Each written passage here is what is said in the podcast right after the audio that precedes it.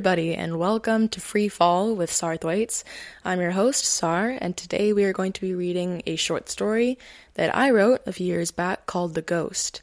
Now, this story follows three ghosts who sit together in a cathedral, and each of them tell their stories about how they died and their lives leading up to their deaths and what they did wrong, uh, what their tragic flaw was, and it covers themes like death, mortality, regret, um, stuff like that. And before we start, I just like to say to any writers who may be listening, um, if you have any pieces of writing that you would like to share with people, feel free to reach out.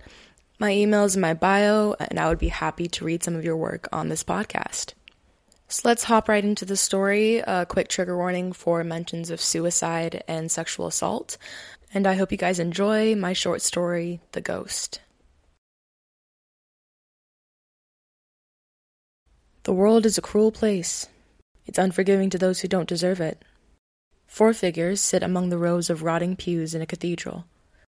One of the figures, a man with an old face and youthful smile, flips a coin up in the air and catches it repeatedly. The repetition of the action makes it seem less like a conscious decision and rather an old habit. You're dead before you're even born, he says, grin sticking to his face like glue. Life's a bitch, ain't it? His curled lips brought about defined wrinkles, but his eyes shone bright in the peachy sunlight that wafted in through the stained glass windows. Another figure, a boy leaning back in a nonchalant manner, his chin held high in arrogance, said to the old man, So, how'd it happen for you then? Well, said the old man, his thick southern accent pushing through his teeth. I've escaped death many times, boy. People tended to want my head decapitated and stuck to the top of a flagpole. But though my legs didn't do much running, my mouth sure did. I could talk a sucker's head off in a millisecond. He chuckled heartily as he reminisced on his past persona. Nevertheless, I was a good man. I went to church every Sunday, married my darling Kate, had three beautiful children, Nathaniel, Noah, and Penelope. But hey, no man is exempt from a little sinning every now and then. My mouth sure didn't do jack shit against luck. I could talk all I wanted, but that don't mean my hand is going to win me the pot. I sure as hell tried. There was a bar down the road from my place. In the back of that bar, some old fellows of mine would gamble. Every night I was making my way down to that bar, day's earnings in hand. A bag of coins that I kept under a floorboard in my living room and every night I would lose. Then why'd you keep going? A woman with a sultry voice sat with her legs crossed and her elbow resting delicately on her knee, holding up her face. She radiated elegance and appeal. If I could have answered that question back then, I wouldn't be here right now.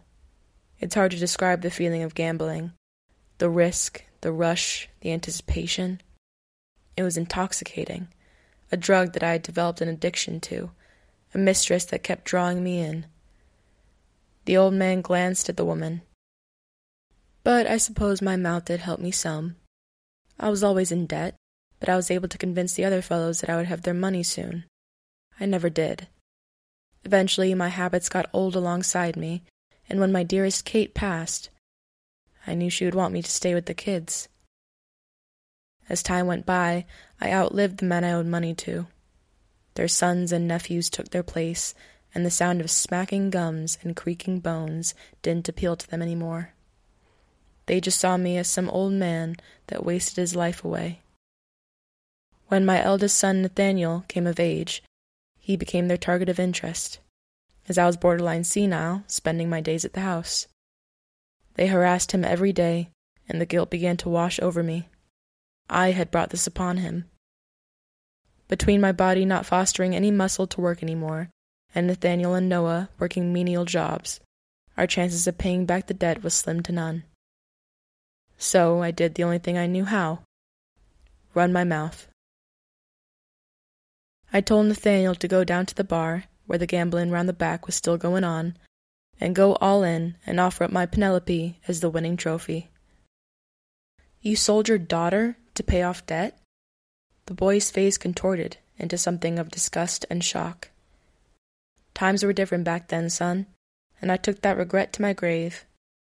His gaze became far off for a moment before returning to the story.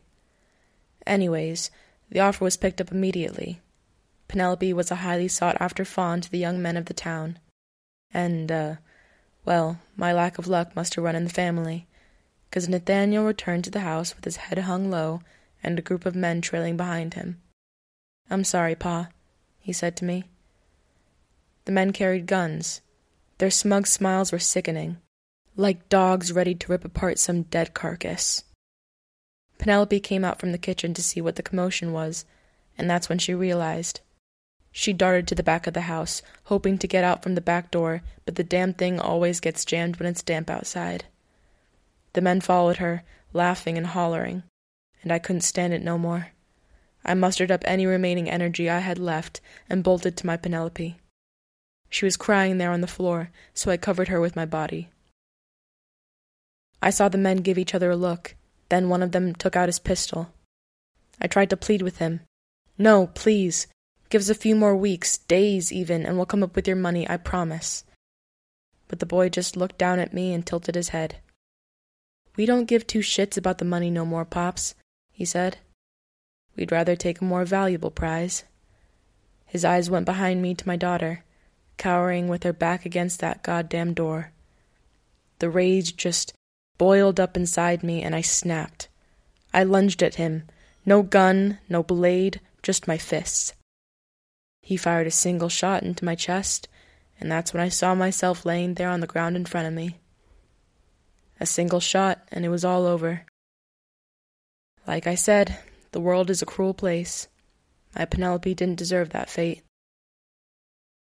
You can't blame the world for your faults, old man, the woman said. You're the one that threw the carcass to the dogs in the first place. I've repented, don't you worry, sugar. I don't believe it counts if you're dead, the boy remarked. Well, if you're all such angels, tell me, what perfect lives did y'all lead? 'Cause I can tell you right now that that one over there don't look like the good and honest type. He gestured to the fourth figure, who lay across one of the pews, seemingly sleeping. The figure wore all black, covering their features with the hood pulled up to block out the sunlight as they napped. If you've been dead for this long, I'm surprised you haven't learned to mind your business, Pops, said the boy. The old man glared at him. Go on, then. Tell us how you kicked the bucket. Why do you deserve to know? To be fair, the woman chimed in, there's really no point in keeping secrets anymore, is there? We're all dead anyway. What right do we have to cast judgment? The old man and the boy glanced at each other. Fine, the boy said. I'll tell you. The woman adjusted herself in her chair, preparing for another lengthy anecdote. I was murdered by my best friend. The other two sat, waiting for an extended explanation, but none came. And? The old man attempted to extract more information. And nothing. It wasn't his fault. It was just a big misunderstanding. Boy shifted his gaze towards the stained glass windows of the church, his dark brown eyes glistening like honey. But he'll never know that. He'll only remember me as, well, as the asshole that made his brother hang himself. My memory lives on through him. How did such a big misunderstanding take place? the woman asked. The boy sighed. I had fallen in love with his brother, Corey. We went to school together, and he was a senior when I was a junior. Corey shared the most beautiful smile with his brother. They were very similar, actually, their looks and mannerisms. We were all really close, but Corey and I were closer than his brother knew. I was an athlete back then, popular too, but I didn't really care about all that. Home life wasn't great, so I spent most of my time at Corey's house after school. Eventually, I was offered an early scholarship to some uptown state university near my school. I wasn't the best at school, but it never really mattered because I could play football like no one's business. Anyways, one day I was hanging at Corey's house, right? And his brother was busy out with his girlfriend. We were in Corey's room in the middle of. The boy turns to stare at the others for a moment. Certain activities when his dad gets home. We didn't hear him, but he sure heard us. He came storming up the stairs and kicked the door open. Not my proudest moment, of course. Next thing I know, his dad is talking about telling the entire town that I was a homosexual bastard and accused me of turning his son gay. Normally, I wouldn't have cared about that kind of thing, but I had a scholarship that I had to keep, and I couldn't risk losing my only opportunity to escape my family back home. Corey did his best to convince his dad to keep it a secret, but no dice. So I was kicked out of the house and banned from ever coming back. The next day, Corey came to school with a black eye and a busted lip. His dad had beat him after I left. So he killed himself out of guilt? The woman asked. No. The boy looked down. He knew how much I had to lose, so he sacrificed himself for me. He started a rumor about himself being gay, said his dad would have other things to worry about than me. The rumor spread like wildfire throughout the town and before long, school had become Corey's own personal hell. His face was constantly riddled with bruises, but he never stopped smiling at me. Whenever he saw me, it's like the rest of the world melted away. His smile made me realize just how far he would go for me. But I was always too weak to do anything. What I said about not caring if I was popular, I lied. I was faced with the decision every single day protect him or me and every day I chose myself. Not without guilt, of course. The inner conflict was damn near unbearable, but it was nothing compared to his struggle. He never even expected me to defend him either. He didn't care that I was being selfish, as long as I was okay. Everywhere he went, he was met with violence and hatred. He never found a sanctuary of any kind. Eventually, the opinions of everyone else got to him, he couldn't take it any longer. I remember the day it happened. He was smiling all day at school. Regardless of any slur or insult that was thrown his way, he just looked at them and smiled. It wasn't his usual smile, though. It was the unsettling grin of a man that had been pushed to his limit. When he looked at me, his hollow eyes gained life again. His warm smile returned and he hugged me, right there in the middle of the hallway. People turned to look, but he didn't let go. That night, his dad was knocking at my door. He told me what happened and said to get out of town. Said that he was going to hunt me down with a group of men at midnight, and he thought it only fair to warn me. So I packed my stuff and ran. My heart burned as I ran through the streets, but I didn't stop until I got to the church. He gestured around at their surroundings. I was never too religious, but my mom always pushed me to go to Sunday service. I never did. I only came here because I wanted to apologize before I ran away. Little did I know that Corey's brother, my best friend, had seen me and followed me into the church with a gun. When he saw me, he bursted out crying as he aimed the gun. How could you? he screamed. You fucking killed him. I tried to explain myself, but he cut me off.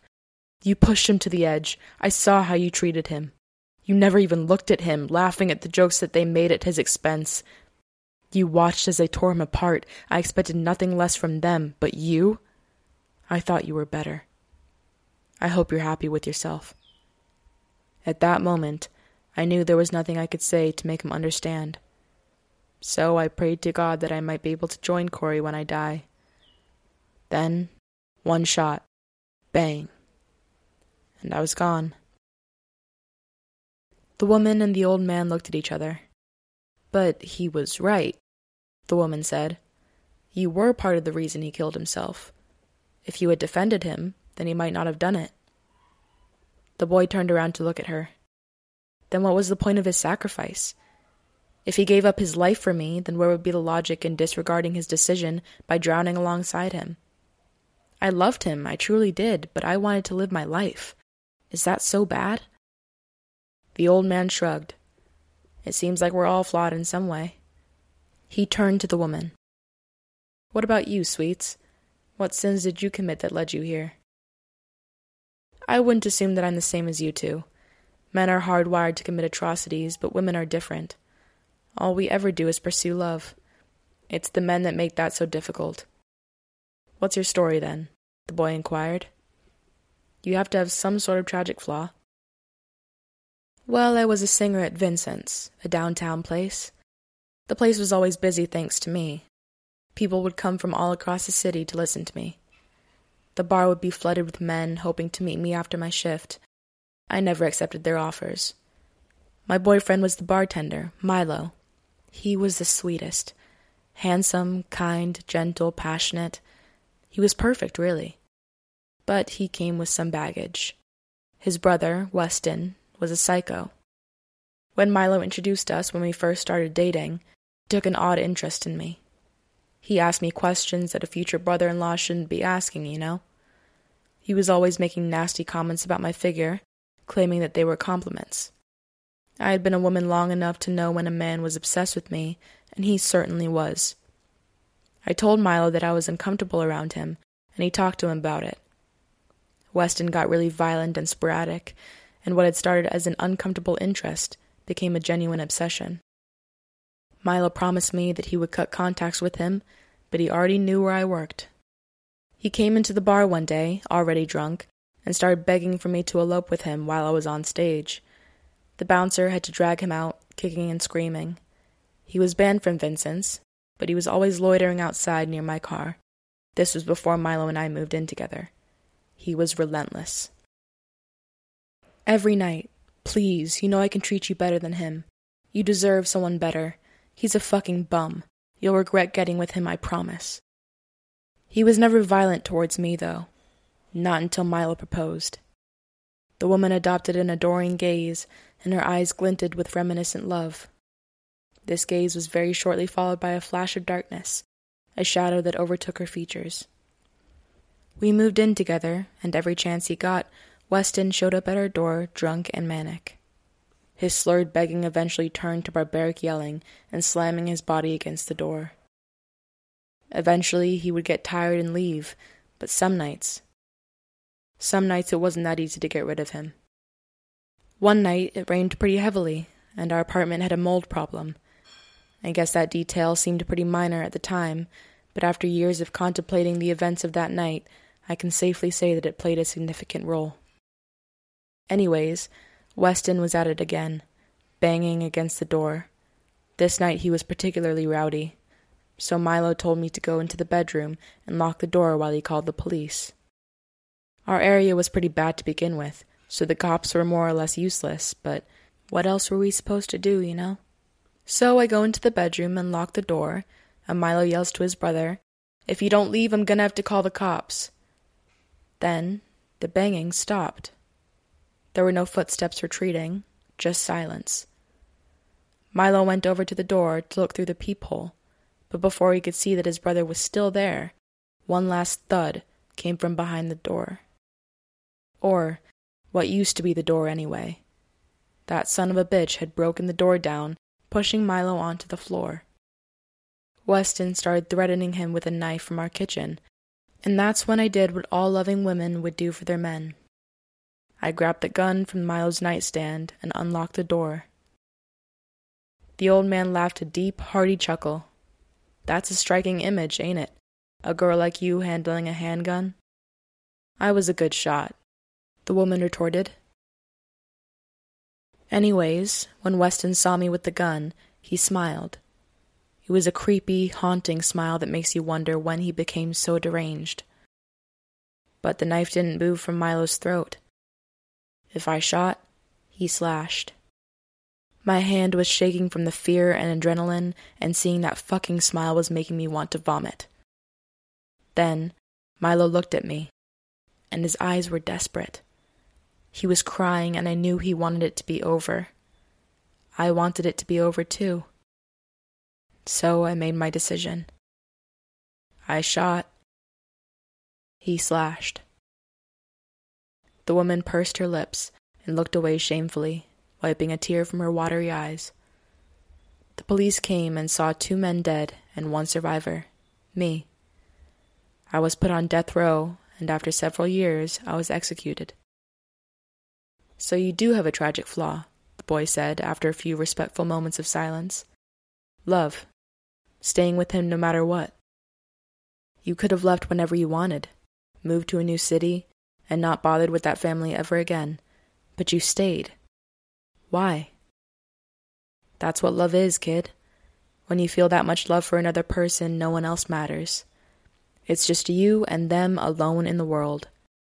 You wouldn't know anything about that, would you? Boy looked down in shame. These stories are all well and good, said the old man. But isn't anybody else curious about our old pal over there? He nodded to the figure napping on the pews. Yeah, what's his deal? The boy chimed. The figure stirred awake and sat up, revealing a young man with sharp features and tired eyes. He yawned.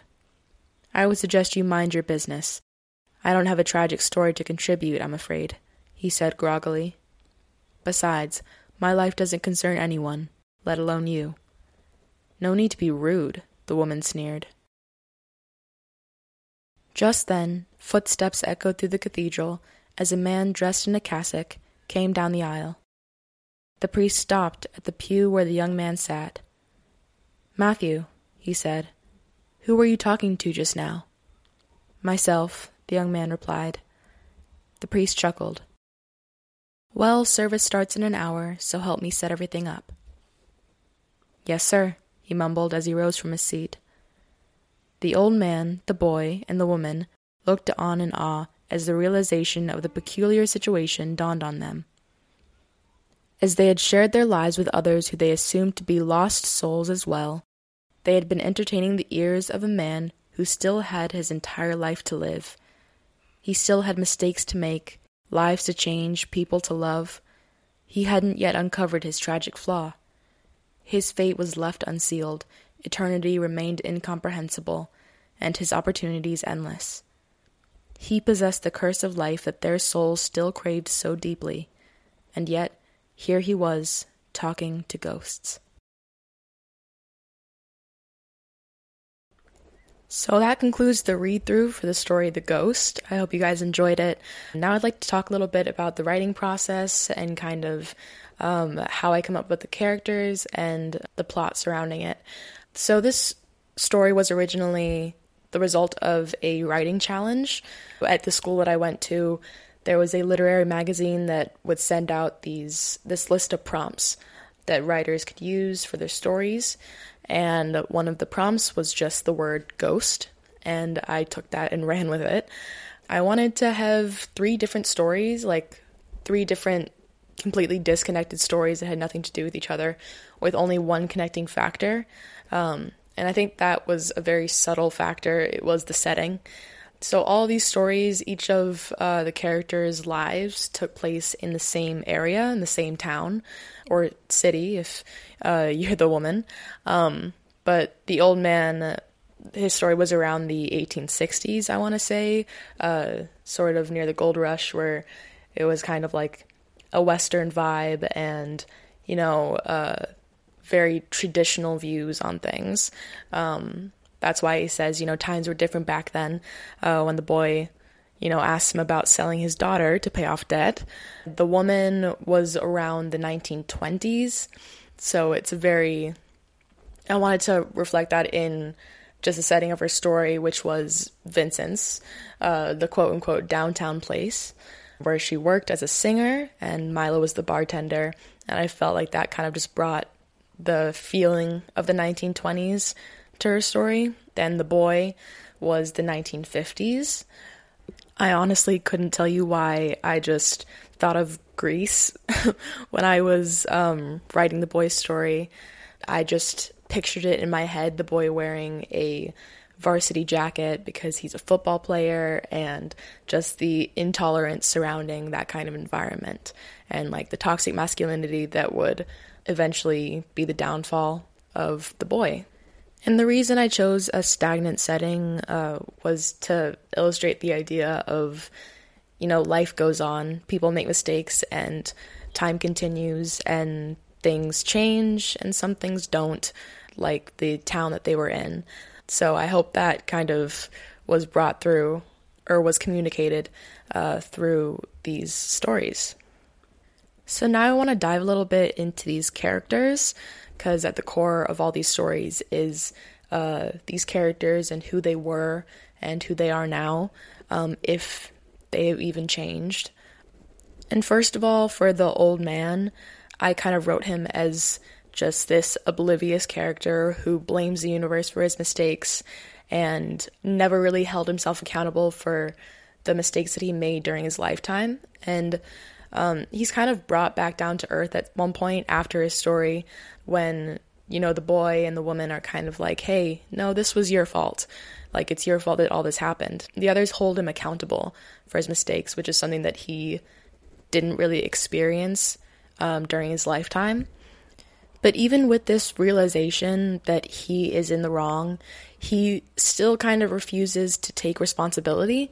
Um, and I kind of showed this in a throwaway joke that he made, which was uh, when the woman, you know, tries to tell him that, you know, he made the mistake. And he goes, Well, I've repented, don't you worry. Um, and then the boy goes, I don't think it counts if you're dead. So it's kind of saying that even in death after his life, he's still not able to grasp the concept of he could have been better and he could have prevented his daughter from being sold off and that he is responsible for all the bad luck that has occurred throughout his lifetime. You know, it wasn't it wasn't his love for gambling. It wasn't um, the universe. It was just him, and that's kind of a recurring theme that you would see in the story is some sort of love versus self preservation or survival. Um, in this case, it was self preservation, but the old man's love for gambling, it's kind of this like irresistible factor of his being that he just can't overcome this innate greed that he has. And as a result, he can't overcome his gambling addiction. And he even, you know, puts his greed and his self above his own family and his own daughter, which is why he tells uh, Nathaniel, his son, to sell off Penelope. And I do wish more than anything that I could do a good southern accent so that I can get across the idea of, you know, who he was supposed to be, who the old man really was. And um, I actually have adapted this story into a play. And so maybe sometime in the future, um, in a future episode, I will bring on some friends of mine and somebody who can actually do a southern accent because I sure as hell can't. And I will finally be able to share the essence of the old man. Next up is the boy. Um, I think that the boy is probably the most nuanced character of the entire story because of his actions and trying to determine whether he was really wrong for what he did. He represents the battle between self preservation and love. And, you know, he says that he really did love Corey, but he wanted to live his own life. And that is something that I found really interesting when I was writing it. The idea of loving someone, but not putting them above yourself. And, you know, I asked the question was he really wrong for what he did? Was he really wrong for not wanting to, as he said, drown alongside Corey? A lot of people would say, yeah, he was wrong. A lot of people would make the argument that, at least in a literary sense, saying that he didn't want to undermine Corey's sacrifice was a, a sign that he didn't really love Corey. But I would argue the opposite because in reality, you know, saying that you would do something like defend your loved one um, is a lot different than actually doing it, especially in the time that the boy was alive in the 1950s. You know, coming out and saying that you're gay is an incredibly, you know, difficult thing to do. Even in today's time. So I couldn't even imagine doing it back then. Coming from a literary sense and a storytelling sense, a lot of people would expect this kind of uh, pure and holistic view of what love is. But in reality, love comes in many different forms and many different uh, levels, I would say, because you know you can love someone and also value your own life and value yourself above them, which I don't think is inherently wrong. But if you're reading a book and uh, it's a romance and somebody does something similar to what the boy did, then it's kind of kind of ruins the entire story, doesn't it? It kind of ruins this illusion that love is this incredibly pure and powerful thing. And to anyone who struggles with names and remembering names, I'm so sorry. I promise the other episodes are not going to be like this. But I did choose to not give most of the characters names uh, for a very simple reason. I didn't want to give most of them names because the ghosts, at least, were these very nebulous characters. You know, they could be anyone, and they weren't really special in their lives, you know. What happened during their lifetime is not unique, and it's something that probably happened thousands of times throughout the course of history, and will probably happen millions of times after um, their deaths. I didn't want to give them an identity that, you know, people could connect these stories because they are not these stories. These stories are about humanity and how we deal in these situations, but the identities of these ghosts have nothing to do with these stories that they are involved in and these lives that they lived. Um, I'm not sure if that makes too much sense, but I wanted to disconnect their identities from their pasts and their past actions. And the only character that is given a name that is not involved in uh, the stories that the ghosts are telling is Matthew. And I'll get more into Matthew later, but the reason that he has a name is because he is this very unique person. You know, he has the ability to talk to ghosts and hear ghosts, and that kind of sets him apart from the rest of humanity. And so he has this unique identity. And that's something that I wanted to really get at is identity is what makes a person unique. And all these vague stories that the ghosts tell, they do not merit an identity, if that makes sense. But Matthew, he has a special ability and it sets him apart, it makes him unique, and that is what merits an identity. So for the woman, um, I've realized something that I didn't intentionally write into the story, and I didn't realize it until I reread the story prior to recording this podcast. The story tends to focus a lot on the flaws of men.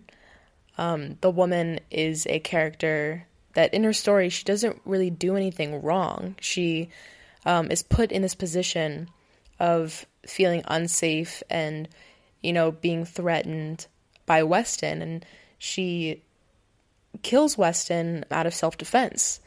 And she understands that killing Weston also results in the death of Milo, but she takes that risk and she takes that chance in order to um, put Milo out of his misery and save herself. So she doesn't really do anything morally wrong, as opposed to the other two characters where an argument could be made for the boy that he did something wrong and the old man obviously did something wrong. The story unintentionally highlighted flaws of the male characters, but I that wasn't really an intentional element that I added into the story. It just kind of came out that way. So that was just an aspect of the story that I noticed when I was reading this just before recording this episode. But the woman's story also covers a very common theme that we see in these um, in these anecdotes that kind of threads them all together, and that's the theme of love versus self. Um, in the old man's story, it's love for his children versus his self absorbed greed um, and love for gambling. For the boy, it's his love for Corey versus self preservation. Um, and for the woman, it's love for Milo versus just survival and valuing her life and her future. And she does choose survival in the end. She kills Weston and Weston kills Milo. But it is kind of an ironic ending because the woman is the only character within these three ghosts that is not killed directly. You could say that Weston was responsible for her death, but in reality, her death is a result of her being blamed for a crime that she didn't commit.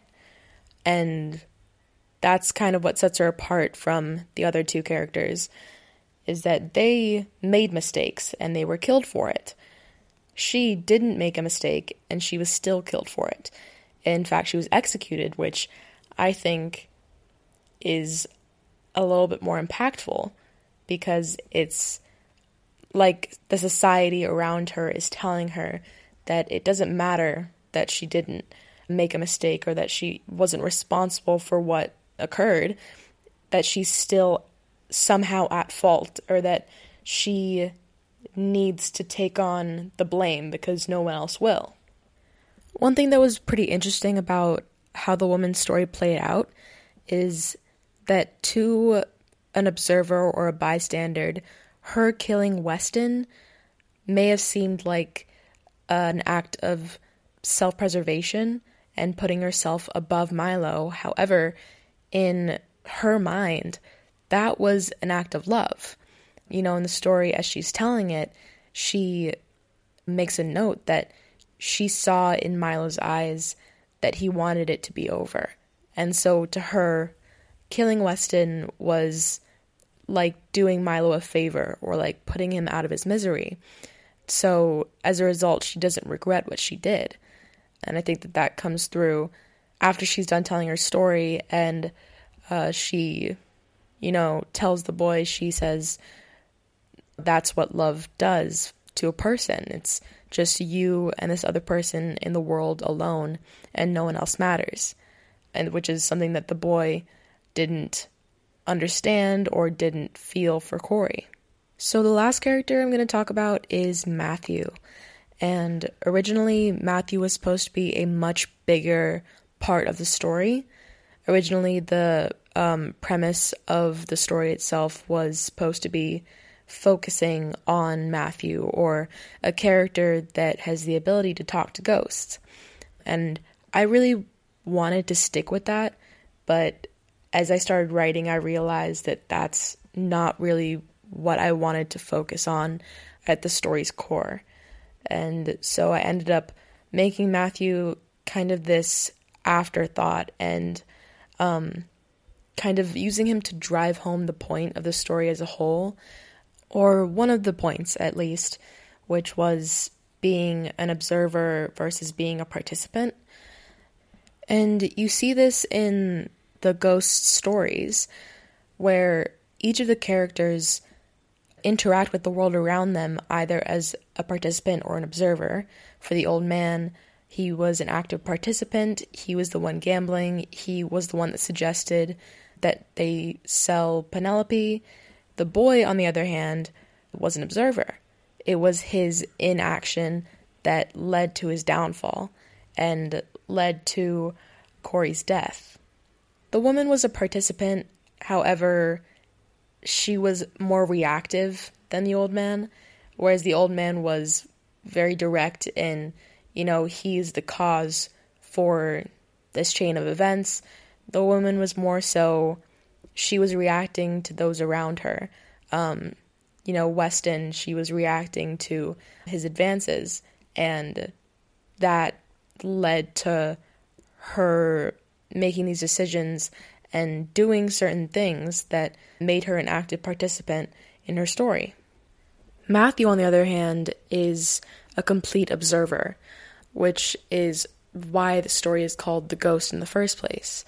You might have been thinking, why wasn't the story called The Ghosts Plural? And that's because Matthew is the real ghost of the story.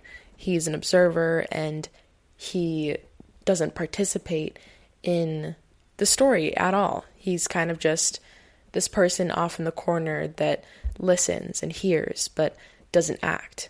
And in the end, Matthew is this representation of being a perpetual observer and always being that person in the corner listening to others and taking in information and learning, but never really doing. And that's why the ghosts are so flabbergasted at the end when they find out that Matthew is still alive. You know, he has his entire life to live, he has mistakes to make, and yet here he is listening to these stories that, you know, are all about other people's lives and what other people did, the mistakes that other people made, and it just strikes them as odd. It's unnatural in a sense because when you're living your life, you're not thinking about how you're going to reminisce about it after death. You're thinking about doing things in the moment. And Matthew, on the other hand, is very much not in that mindset. He's very um, observant, and that's exactly what he represents. I hope all that rambling and ranting didn't bore anyone too much. But thank you so much for listening to this episode of Freefall. And again, to any writers out there, if you have any pieces of writing that you would like to share, feel free to email me, and I would happily present your writing here on the podcast. As always, I'm your host, Sarth Waits, and this is the Free Fall Podcast. See you again next time.